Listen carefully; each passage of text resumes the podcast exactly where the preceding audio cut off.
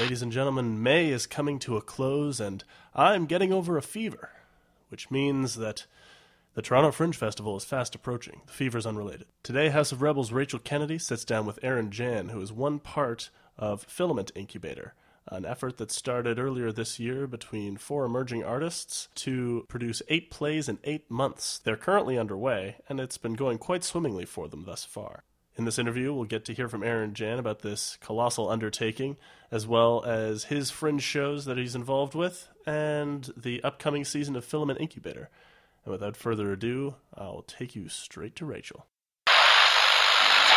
Hello, this is Rachel from House of Rebels, and I'm here with Aaron Jan from Filament Incubator. Hey, Hey, it's good to see you again. I haven't seen you in a while. yeah, I know. It's been a bit. It's nice to do these interviews. I get to see everyone again. Yeah, in the beautiful Kensington Market. Mm-hmm. There was like a storm last night, and like, yeah, it knocked out most of the power. I went to the bank today with my one of my company members, Dan Bag, and like, they didn't have power, so we just kind of sat there in the dark looking at her. Yikes. It sounds like a nice encounter. Mhm. Romantic. Yeah, Dan and I like touched each other. It was great.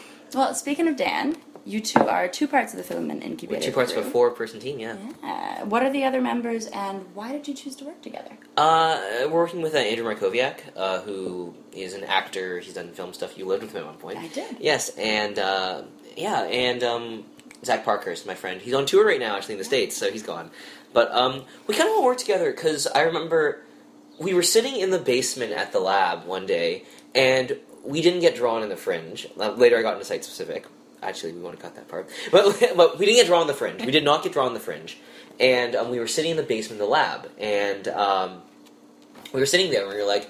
Oh man, we didn't get drawn, and uh, I remember Dan was. It was funny because Andrew thought we'd gotten drawn, but we didn't, so it was like a bigger sting. No. I got a text message from Andrew, and Andrew's little voice going, "Yeah, man, oh, we got we got drawn." And I was like, "Oh boy, oh boy, oh boy." Then I was like, "Did we really?" He's like, "Oh, I looked at the number, we didn't."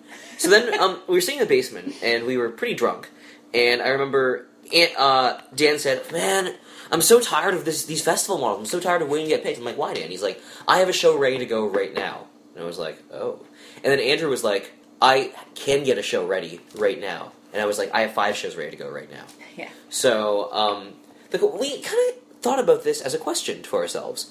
Why, as emerging artists, are we so dependent on a festival model to produce our work? Um, why are we so scared of self-producing? So we thought, um, or I guess we figured that the reason why we're so scared of self-producing is because the competition is so big in the city. Um, I don't want to go against Tarragon. I don't want to go against Passe Muraille. I don't want to go against my friends. So then it was like, why are we going against each other? Why don't we work together? Why don't we get eight collectives together and produce shows consistently over an eight-month cycle? The reason why the storefront, in our opinion, is so successful, we I think someone was in a master class with Ben Blaze or some meeting hmm. where he was like, the way to succeed in the city is produce quarterly so people know who you are. We're like, let's enhance that model. Let's produce eight plays in eight months. So that's how the incubator exists. It was kind of a response to like, why as emerging artists are we so intent on cannibalizing each other? Like, why? Obviously, we're competitive, et cetera, et cetera. Comp- competition's healthy, but why don't we just work together? Why don't we find eight groups we, tr- we trust and go for it? So we have an eight play season. We opened last month with Bill, a one man show, which is really fun in the box. Um, Lemon happens this month, um, which is a play about a 31 year old um, who goes back home and opens a lemonade stand after um, she gets her MBA and she kind of winds up in Kitchener again. And she competes with an eight year old, and it's like this weird show about like stocks in the market when you're eight. um, there's like this like weird hierarchy in the lemonade system. It's cool. Uh, in July, uh, well, June, July, um, we're doing my show rowing in a basement in Kensington Market, which is really cool. Um, this is a tangent before we jump into the rest of the season. Something that's cool about the whole Kensington thing and the whole thing about our company is that we're centered in the Queen West area. That's where all of our shows will take place. We will all tr- all of our shows will try to be west of the uh, Spadina line. So we have we're in talks. This is not confirmed yet. So, but we're in talks with a uh, a space in Kensington to kind of be a semi permanent home for a company, so that there is a constant base for it. And we have like a cool agreement with him. It's a really interesting site. Rowing's kind of the opening of that site for us to And gauge. that's that space? That's that space. It's a basement. Uh, 56C Kensington, formerly an after hours, is being converted into a conference center right now. It's really cool, really intimate. Uh, yeah. So rowing is a it's a really fast paced, brutal comeback comedy about a community rowing team who loses their first race in 51 years and has to raise $50,000 for the heart and stroke. Um, yeah, I've been working at it um, over the past few years. Did some tweaks. I did in Hamilton Fringe and I did in Toronto. Both runs were pretty successful, but I think Toronto was more of a gauge of like that people in the city seem to like the show more and they appreciate the show more. Because being from Hamilton, um, I think the interesting thing about being from Hamilton is that I think the theater community in the city is used to a certain type of theater. So, for example, when they see something with younger characters or characters who talk quicker or characters who say, in my in my expression, expression swear a lot and fight a lot, because that's just the characters I write, that's how they operate. Um, the, the feedback was always like, why are they swearing? Why are they doing this? And that's fine. That's not my demographic. My demographic is in this city, and I think The Fringe is good for that. So yeah, that's that show. Um, then we then the cool part about our second half of the season is we kind of go from the three of us making work um, to the second half of the season is women artists of color and queer artists running the second half of the season, which is great because I because like how many of how many people out of York um, that are of color are queer um, get a hand from another company, right? Not many, so that's cool. Um, we open in September. I don't know what the venue is for this one. Uh, we're working with uh, the Raw Matter Project. I don't know anything about their show. They're still working on it. I do know it's using World War II imagery, and I do know it's deconstructing binaries. That's all I know. What's exciting about working with Raw Matter is that they're very passionate, but they're also like really secretive. So the more the summer continues, the more we'll discover about their show, and probably the more they'll discover about the show. Is That- there a title for that one? we don't know the title yet. I don't think they know the title yet either. So it's cool. I think the, the fact that the incubator takes on one device show a year is really exciting because like they're building it and they're discovering things and we discover things. Um, then in October, um, we are working with Epigraph Collective doing a show called Tire Swing, which is opening at the Paprika Festival actually at the end of this month Oh, fabulous. on the 28th at 2:45 p.m. at the Aki Studio Theater. It's about a it's a ghost story about growing up queer in Clinton and also Ontario, which is where Curtis DeBrink is from, the playwright. But it's about um, a a child goes missing, and his ghost haunts them uh, throughout the rest of their lives as they grow into high school. So it's like a ghost story in rural Ontario. I'm up to bat again. Um, surprise. uh, Little Black Afro, in association with their company, Filament Incubator, we're kind of co-proing a show called Swan, which is really exciting. Uh, I got two grants for Swan, which is really exciting. I got a, a TCR from Fu-GEN and Pat the Dog, so it's great to acknowledge that support. And it, over the winter, I was hacking away at that. Uh, Swan is um, two plays. The second play will be produced sometime next year. Uh, the first play is uh, a swan has been physically torn apart in the middle of this lake in Hamilton, Ontario. And this detective agency, this amateur detective agency, um, tries to solve the case. They get they disband. They come back ten years later, and something's different with the city. The thing about like Curtis and I, when Curtis pitched Tire Swing to me, I'm like, we're writing like pretty similar shows, which is cool. He shows about um, his shows about male um, LGBTQ things. My show's about female LGBTQ things. All the characters in Swan are female. They're all of color, and they're all queer, which is my rule for that show. Um, it's a murder mystery. There's horror elements involved. It's all done through storytelling, so it's going to be something really different for me because, like, I usually do when I write, I usually write really fast, really aggressive comedy. Swan's about aging and irrelevance and growing old and realizing you've accomplished nothing. Uh, Swan, I guess we'll talk about this later, but Swan was kind of inspired by an experience I had in Hamilton this year. Like, I, I don't know, I thought I'd do really well this year and I didn't, and it was interesting just feeling that like you were irrelevant for a while. So that's what Swan's kind of inspired by, and I got funding for it. So like, yay! We're actually having auditions next week, and one of the things I love about Swan and the other show I'm working on, Silk Bath, not with the incubator. I'm jumping all over the board right now, but um, so you'll have a fun time editing this. Uh, Swan uh, and, the, and with Silk Bath, a show I'm working on, another show I'm working on with the Toronto Fringe. Um, we had auditions where Asian actors were coming in to play Asian characters, and that was so rewarding. Oh my fucking god, that was so fucking rewarding, especially like like with the whole Canadian stage bullshit, where they did not put any any directors of color or writers of color in their season. Baffling to me. Um, and I, I talked to my friend. I was looking for artists of color one day, and he's like, "There are none in my year at York. Uh, not at York. Wasn't at York. At UTM." And I was like, "What?"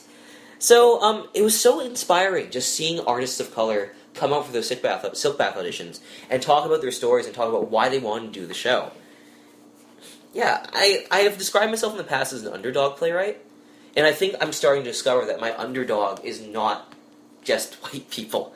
Uh, my underdog is minorities, people who don't get their stories told, people who deserve stories that are not just about the railroad, people who deserve stories that are not just about um, how we overcame slavery, how we survived the revolution, people who like deserve fast narratives, like Kat Sandler narratives, Mm-hmm. Kim's Convenience narratives, really fast, really aggressive, contemporary dialogue.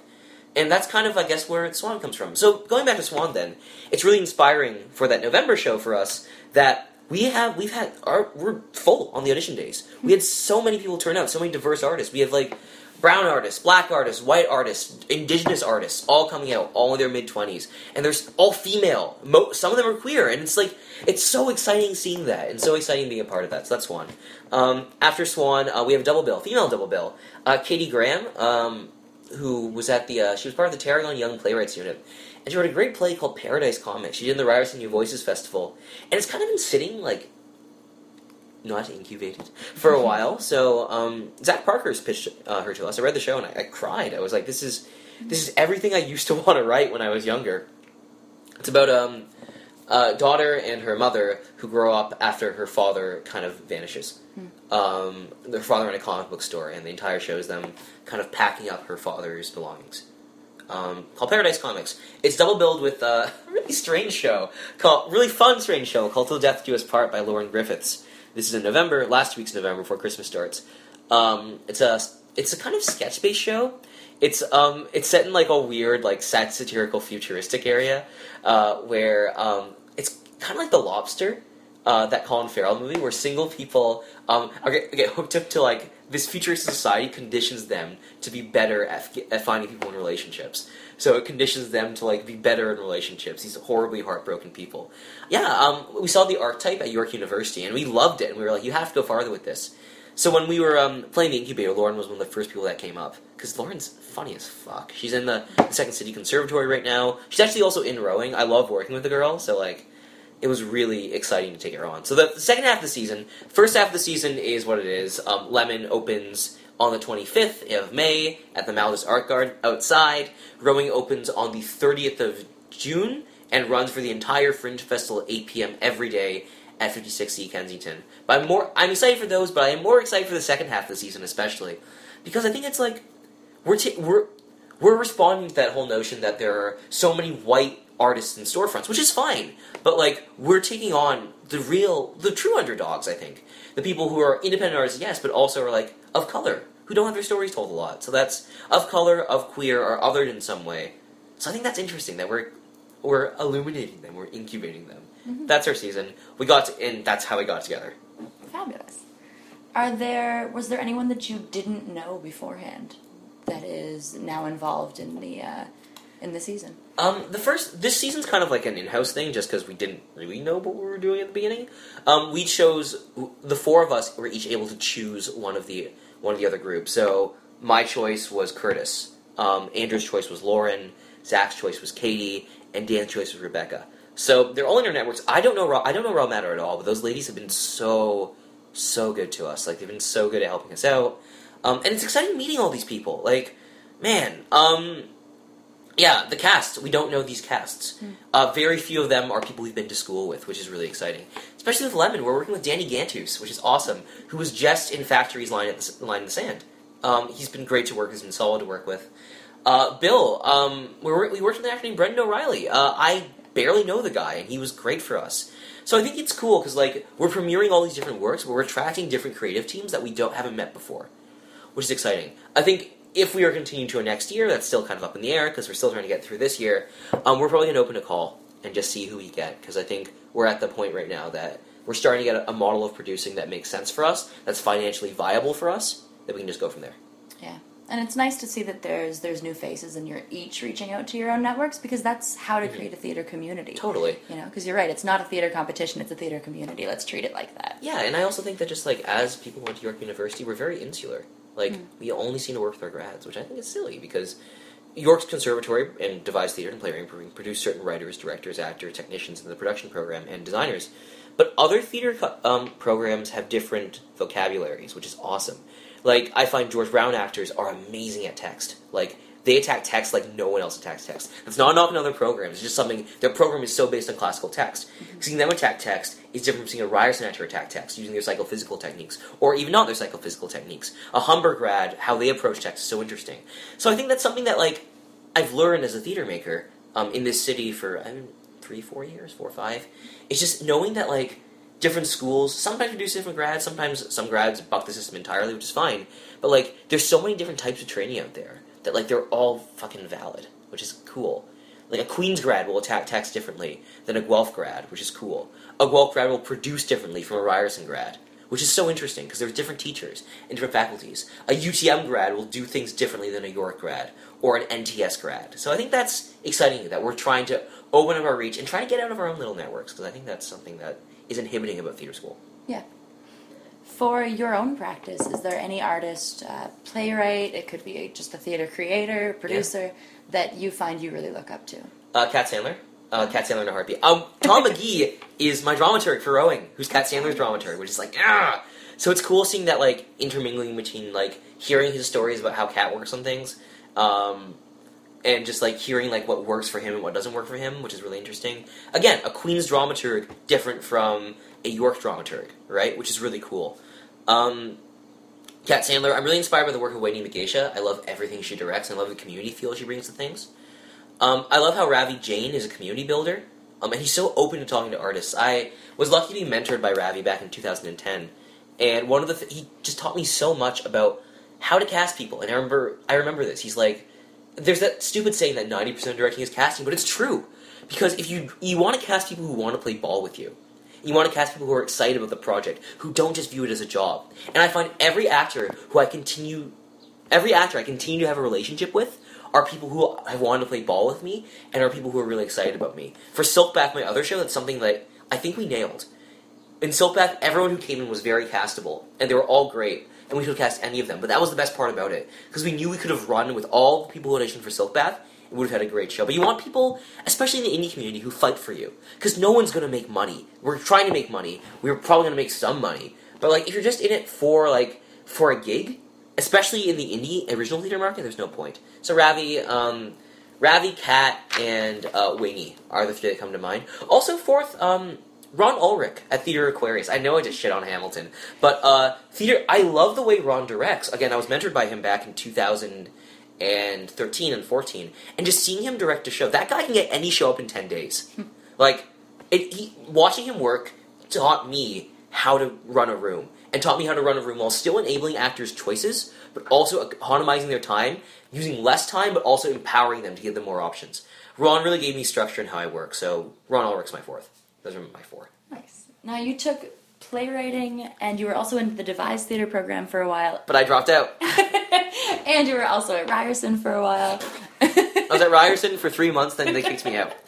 So, what do you find that your process as a creator, uh, either director or a playwright, Yeah. has been affected by those different things? Absolutely. Um, I think while I didn't have the greatest time at Ryerson, not, that's not Ryerson's fault. I was there for the wrong reasons. Um, I think every director should do the Zone of Silence. Um, it's I failed the Zone of Silence class, so I am not very good at explaining it, but I will try.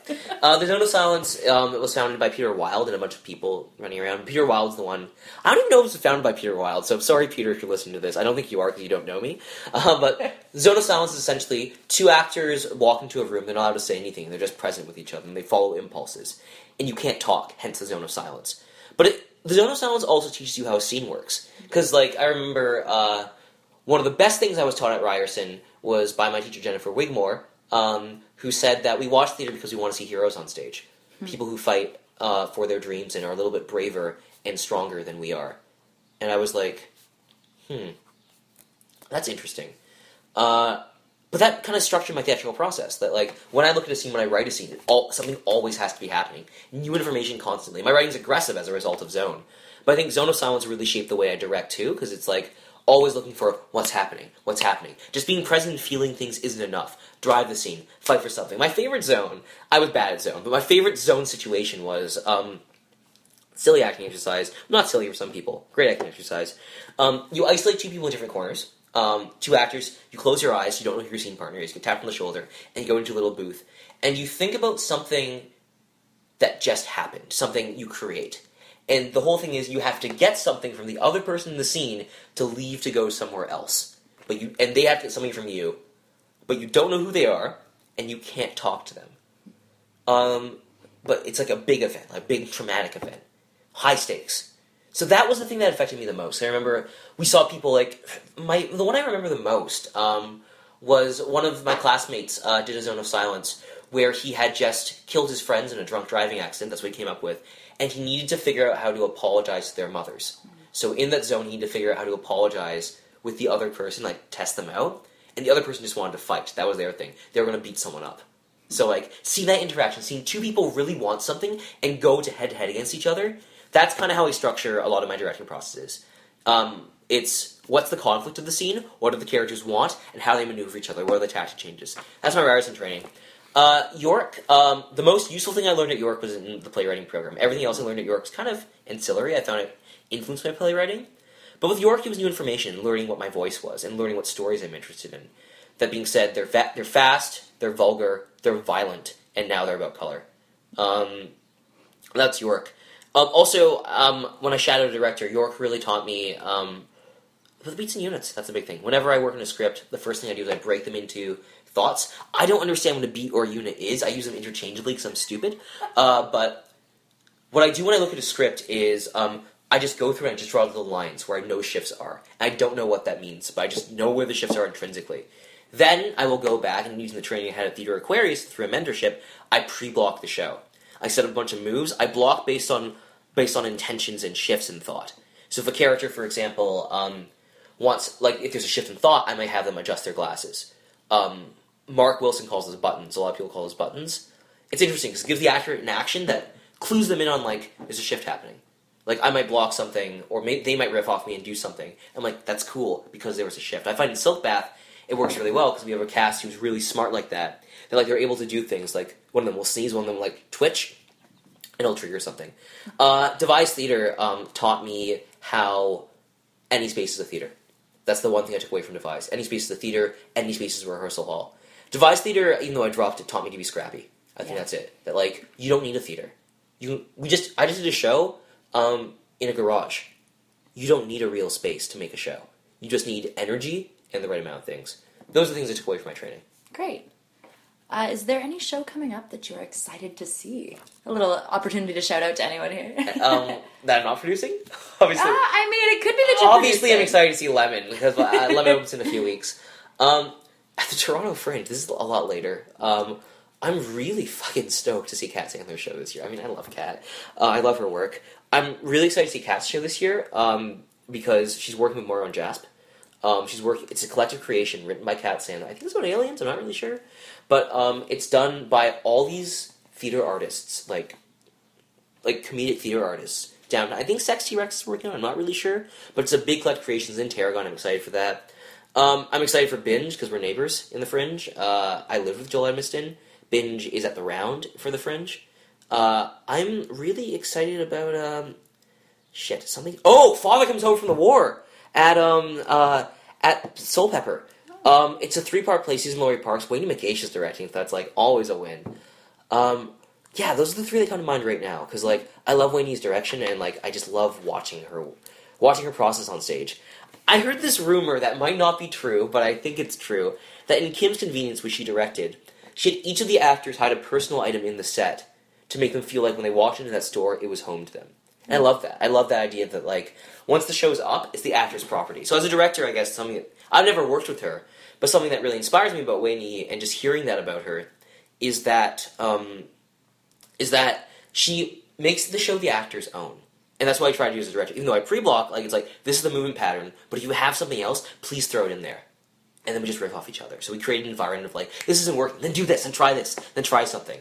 So my room is very it's structured, but there's a lot of room for like, I don't know what we're doing. So I'm gonna give you an exercise and I will pull from that exercise. I don't know what you're doing. You have a suggestion. What is this? And people challenging me, I love that. Because then it shows that like I'm not I don't know what I'm doing half the time. So it's good that someone else in the room is like, hmm, I don't I don't not like what you're doing, but that's not quite working. Let me try something else. And it's like, of course.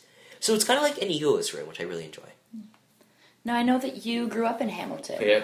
So your stories primarily or predominantly come from Hamilton. Yes, they do. But you have now lived in Toronto for what, five years? Uh, well, like I used to do fringes back in Hamilton. I'm kind taking a break from the Hamilton fringe this year, just because like last year we didn't do so well, and I think that's just something. It's it sucks, and it's no one's fault because it was Panamania, but like we did 10 10 10 last year, which I did worked on a big dance show last year, um, in Hamilton, Toronto, and just seeing like just seeing the response in Toronto m- made me reaffirm that like this is the city I want to be in. We had 108 people on our opening night. I haven't sold that well since 2012, um, so that was that was cool, and it was like people care about diverse work here. Not saying they don't in Hamilton, but like Hamilton's got a different population. I think Hamilton's growing, and like honestly, I, I don't I don't know if I um I, I have the uh not the time for Hamilton right now, but like I don't know if I have that's what my career trajectories are. Like I want to build something here. I think that's something I really want to do, and I'll I will take the underdogness from Hamilton with me. I will take the scrappiness of the city with me, um, which is in all of my writing. I will take my experiences with me of growing up in a city in the shadow of another city. But I think financially, it just makes sense for me to be here. Yep. Uh, do you think your stories will start revolving around Toronto as a location? Hamilton's no. always home. Fascinating. Um, I the city's cool. I love the city. I love living in Kensington. I love Chinatown. But like, I think it's important to acknowledge where you're from and where you're raised, especially if it's like had something on you. I remember I watched a bootleg of Hamilton. Shh. I watched an illegal recording of the musical Alexander Hamilton. Uh, if Lin Manuel Miranda's listening to this, which he's definitely not, um, I'm sorry. I will pay to see your show if it comes here when it comes here. but for now, I watched an illegal version. Um, I cried when I watched it because I felt like skin. I felt my skin growing on me, and it was like oh, I felt my grandfather. Like I felt him walking through that show with me. And I remember I was in this conference. This is a tangent, but connected to it. I was in this conference in Hamilton about diversity, and one of the people in Hamilton who I really look up to um, is Marilo Nunes, who used to run Almedia Theater. I'm probably wrong about that. No, she runs Almedia because that's closed now. Almedia Theater, and she was like, she doesn't believe in producing Shakespeare, and I'm like, why? I don't like Shakespeare that much. I'm like, why? And she's like, because it means something when an actor is the right color for the show. It means something when Danish people are playing Hamlet. It means something uh, when a show about the Congo is actors from the Congo.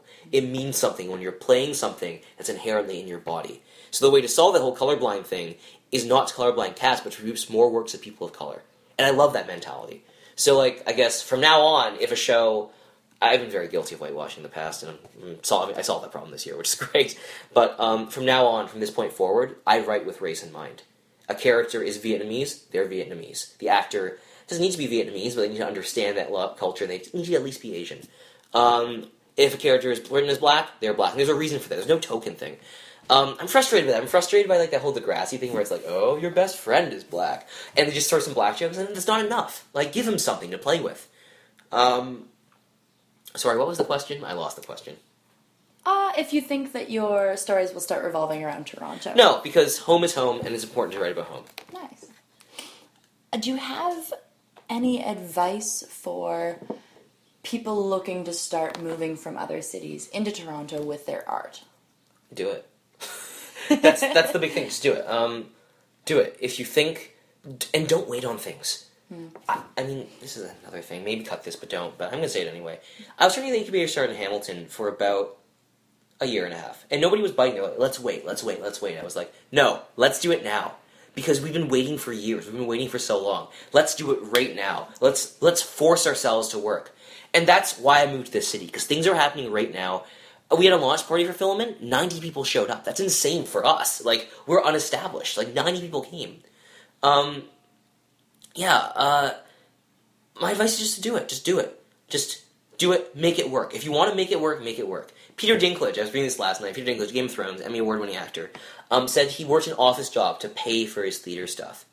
But then he regretted that immediately because he was like, I was out of the game for five years because he was convinced himself he wasn't ready. You are ready. Go. You don't think you're ready? Get training, but go. Don't sit on a Joe job. You have to pay off debts? Sure. But like, still train. Still make it work. Still network. Still be in the community. There's no reason to be scared. Yes, debt is important. Yes, do your taxes. Yet do all that. But if you want something, you will make it work. That's my philosophy for everything. Especially when I was working with Andrew. Andrew was like, I'm not a player. I'm like, you are. Finish the play. And we kept giving him deadlines, and he got it done. If you want this, do it. If you don't want it, don't do it. That's my advice. Yeah, absolutely. And have you found that people are ready and willing to help in the theater community? For here? uh, for anything. Yeah, Uh, totally. Oh my god. Um, when I went with another company, with seventeen companies, with another company called Then They Fight. Uh, it was founded because Neil Aquino and us met up and we talked and we chatted and like artist director Jordan Lafreni, this is not Filament, this is the other company I'm with. Then They Fight. Um, he meets with ADs regularly to pick their brains and chat through ideas with them. Everyone's willing to help you in this city. That's why I'm in Toronto because like every opportunity I've been given has been because someone saw my work and was like, I want to give you this. That doesn't happen usually. Even my opportunity to Theater Aquarius, like Luke Brown, the associate artistic director, took me aside and said, "I liked your work, man. I want to give you that leg up." Um, and I've really appreciated that. So, like, I think a lot of artists in the city have gotten that. So it's a culture of giving back, and that's what I love about this city. That's why I really appreciate Theatre Aquarius. But that's what I love about this city specifically. Like, people want to help you. People want to help you succeed because, like, yeah, we're, we are all in this together, but we're all generating new work and new stories. And the city has such a thriving independent theater community that like people want to help you. So yeah, yes, the answer is yes. Yeah, and there's a big movement with that now too, with Indie Unite and Ben Blaze in the storefront. Ben. Blaze is great. Oh my gosh, he's awesome. Yeah, it's very nice to see. Yeah, and like I think that's a community I pined for in Hamilton, and that's here, which I love. And it seems like it's growing. It's growing, yeah. Hamilton is also growing, but like I think I think people people like Rose Hopkins and Michael Cross and people who are in Hamilton are developing it. But like here, there's already a community, and that's something just in my in, with the career I want to pursue. That's something I think I want to stay in the city for. Nice. So, what are your goals for this season? for the incubator um promote the other shows it's so simple like um get the name get the word out there that we are not a company. We are a producing body. That's the big difference between us and a lot of other companies. We are a producing body. We'll give you money. We'll put you in a venue. We'll sell your show. I want to give the leg up to all these companies. I want to unite the underdogs. I want to create a great larger community. And i want to help these people's networks help each other. That's my goal with this incubator. Um, obviously i want to sell. Um, but most importantly, I want to make sure that these artists who have been underproduced are now produced. It's fabulous. You've received a couple grants this year. Three. How important has that been to your process? Oh my god! Ah, it made me feel like a pro. Oh my god! Like I remember, I was sitting like I was sitting in August, and I finished these grants, and I was exhausted. I'm like, there's no way we're fucking getting these. Then in October, we got a grant for uh, the 10 and 10 workshop, and I was like, what? Um, it made me feel like a pro. It made me feel like I could do this. Like this incubator would not have been founded if I, at least for me, like I wouldn't have pursued it so actively if I hadn't won that grant for Then They Fight. Um, yeah, it's just like feeling that you're you can get paid for your work is just so important, and just having that and knowing that like for the first four months this year, I was paid to be a playwright. That was so big for me because it made me because I didn't work a Joe job. Like you, you work in the arts, you know. Yeah. It's just like you feel like a professional, and it's good. It's like because there's the because the only thing I want in this career is to make a living out of it. Yes, I want to be a community builder, but my ultimate goal is to survive on my work. That's all I want to do. Um, so I can keep making opportunities for people, obviously. But yeah, and that was just I felt like I was one step closer to that. It also made me feel like my work was important. Like ten and ten, someone on a committee somewhere was like, "This show has real community value." Especially after Hamilton, where we went and people were like, "What is this? I don't get this. This is stupid. I don't understand this show." And it was like, I just felt like a shitty artist back then. Um, that was big. Um, yeah, th- that was the big thing, especially the writing grant. The the workshop grant was like, oh, the project value, but the writing grant was like, my work has value because it promotes communities that do not get a lot of stories told about them. And I think if we tell stories about those communities, um, they become valued, and maybe they'll get produced by other companies, and maybe we'll give an artist a leg up somewhere, and someone will see that artist, and they will employ her. Well, because they're suddenly not being represented by a stereotype; they're being represented Yeah. by a human. or a peripheral, or like a an other character, or like um, or or like um, the the strange foreigner uh, when Hugh Jackman goes to uh, to Japan and fights all these ninjas. Yeah, um, I think it's good. The only thing I like about Hamilton too is there's this one scene uh, where uh, the four characters are all people of color, two two Latinos, um, and two black guys, um, and they're just like drinking and just having a good time. It's not about gangs. It's not about drugs. It's not about child slavery. Three revolutionary, four revolutionaries are sitting in a bar, and they're just drinking and talking. And it's like, ah, fuck. You're just sitting, and you're just talking. I'm so glad rowing has a person of color in it now. I'm so glad. Zach was great in the role. Um, there's a character in the show who's Asian, and we had to change him to white because you know, people of color came out. But like when Zach left on tour, and I was like, this character now needs to be of color because he was written as a color, and I had to neuter him for my friend Zach Parker's when he was cast. Um, it's so good just feeling that and just feeling like the, there are stories in his body. There are things in his body that he doesn't know. That sounded really gross. Um, there are things in his body that he doesn't understand, but there are things in his body that like are inherent to him. Like there's a history of like being other in him that I think is important for rowing. Silk Bath's great too because they're all. We have uh, three Chinese. The Silk Bath um, is two thirds of that show are in Chinese um, with subtitles, which is great. I can direct in Chinese, which is weird, but um, yeah, it's good to know that an actor on stage has stories in their body when they're cast as the race they're supposed to be. I didn't realize that you spoke Chinese. I don't. How did you go about writing that? I wrote in English, and uh, Amanda Zhu's in the show speaks fluent Mandarin. Bessie speaks fluent Mandarin. Uh, Dorcas Chu, also in Silk Bath, speaks fluent Cantonese. They translate. I direct them in English, they translate, and then I'm able to direct them while they speak Cantonese or Mandarin because I can hear the shifts and I know where the lines are. I'm picking up Mandarin and Cantonese. I can't speak it. Don't ask me to speak it. But like, um, I know words now, so when I hear things, I'm like, I don't buy that because I know what that is in English and I know what the translation is, and I don't buy, even though you're speaking in Mandarin, I don't know what you're saying. I know the intention, and you're not giving that intention on that line. Oh, that's fascinating. Yeah, it's uh, been a really cool process for that Yeah. for Silk Bath, yeah. Which is not with the incubator. so I guess a timeline, looking at a timeline. If you want to support my stuff, um, Lemon in May for the first two months. Lemons in May with Filament Incubator at the Art Garden, May 25th to June 5th. Andrew Markoviak wrote that. Um, Rowing in June, July, and Silk Bath in June, July. Both those two shows are in the Toronto Fringe. Yeah, that's just the rundown. Excellent. Uh, anything else that you want to put out there? We'll probably close after this question. Great. Um. Oh God. Um. Thank you for doing this. I think that's been great. Um. I'm excited. I'm really excited. I'm excited to be working with people of color. I'm in, going to Swan auditions um, for the November show on Monday. I guess this will come out later, so whatever. I'm going to Swan auditions after this interview. Um, or maybe we've already cast in the Swan cast, and the Swan rejected you listening to this and grumbling that Aaron Jan's an asshole. Why would you listen to him? But um, I'm excited to work with people of color. I'm excited to work with people of color who are not of um, who are not of who are not stereotyped, who are not gang members, who are not background characters. I'm excited to work on rowing with a person of color in that, so I can actually tell the story I want to tell. Oh god, I should talk about rowing. Fuck, I've, I haven't talked about rowing at all.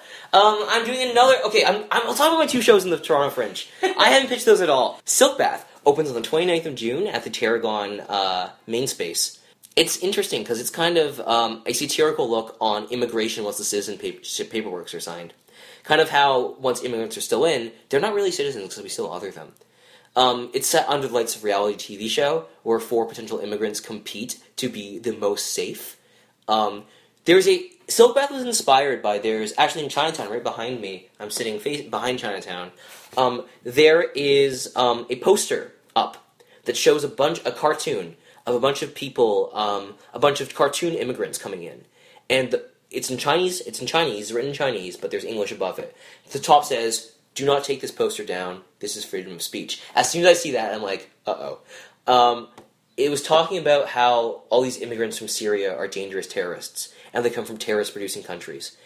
And this is also coming not from a white voice, which is stereotypically the, the antagonistic voice, but an Asian guy who owns a video store who has a security camera positioned outside it because he's so fucking scared someone will take down this sign. There are 400 staples in it. So there's this idea that even as landed people, even as landed immigrants, and everyone's an immigrant to Canada, um, we're still scared of other immigrants. We're terrified of people coming in. That was the basis for Silk Bath. That what if Asians, the model minority, were the group that was to be feared? What if we were the savages? So it's set in this facility where these four contestants have to compete to prove they're not terrorists and prove they're safe and prove they're essentially model minorities, which is like the Fat those type of people. Um, it's half in Cantonese, half in Mandarin, other half in English. Characters actors speak their native languages, which is really important to me. Um, it's surtitled in English and Chinese, so if you're deaf, you can understand the show because you can read it, um, which is fantastic. Um, it's very physical. There's lots of water on stage. Characters bathe themselves constantly. Um, yeah, it's been a blast. Every rehearsal has been like amazing because what we started with the process was we started by sharing stories. Um, the entire cast, I asked them a bunch of questions, and then we, we went back to the script and rewrote the entire thing with their stories in mind.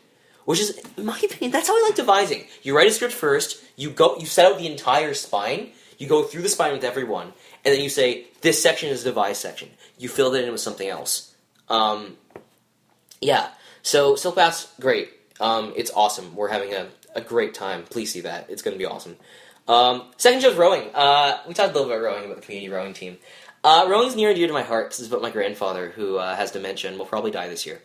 It's about my grandfather uh, was an immigrant to Canada, um, ran away from the communists to India, uh, became a scholar despite not having a high school education, got a, became a PhD professor despite not having a high school education because he worked in the library and read books. Um, my grandfather and I became very close um, because I'm an artist. He's an artist. Uh, he's a religion scholar. He was a poet back in uh, China. He wrote for a newspaper, and uh, he kept begging for me to visit him in the hospital. Um, to my father, he always goes, "Where's Aaron? Where's Aaron?" I never did. Um, that's what rowing's about. Rowing's about failing to meet your family legacy and failing to save the people that you need to save. Because Mark, the main character, um, is uh, he's he has a family member who's dying, and it's like this race will save him. If I win this race, it's going to save him, and it doesn't. It's also a comedy. Um, that's the heavy part. But rowing, it's a, it's a comedy about uh, how you lose and how we deal with losing. I've been working on it for like two years, and I'm glad to say I think this is the last time I'm going to do this show because like I'm going to put this up in this basement. I'm going to put this up in this basement. That sounds really scary. I'm going to put the show up. Um, let it hit, let it land with the cast it should have because we finally have a person of color in that role, and then just let it be. Because I think I'm on to a different phase of my life now. Hmm. Yeah, I'm excited for it though. I'm stoked for it. It's a really fun. You've, you've seen it. Oh, yeah. It's a really fun, uh, really really fast show, which is something I really appreciate. Um, and it's like everything I kind of like in theater. It's fun. It's under 90 minutes. You get in, get out. It's funny. Um, people get hurt. Someone vomits in the show. It's great. It's a bloody good time. Yeah, uh, that's it. Thanks so much. Thank you. That's been great. Yep. Thanks, Bye. Bye, guys.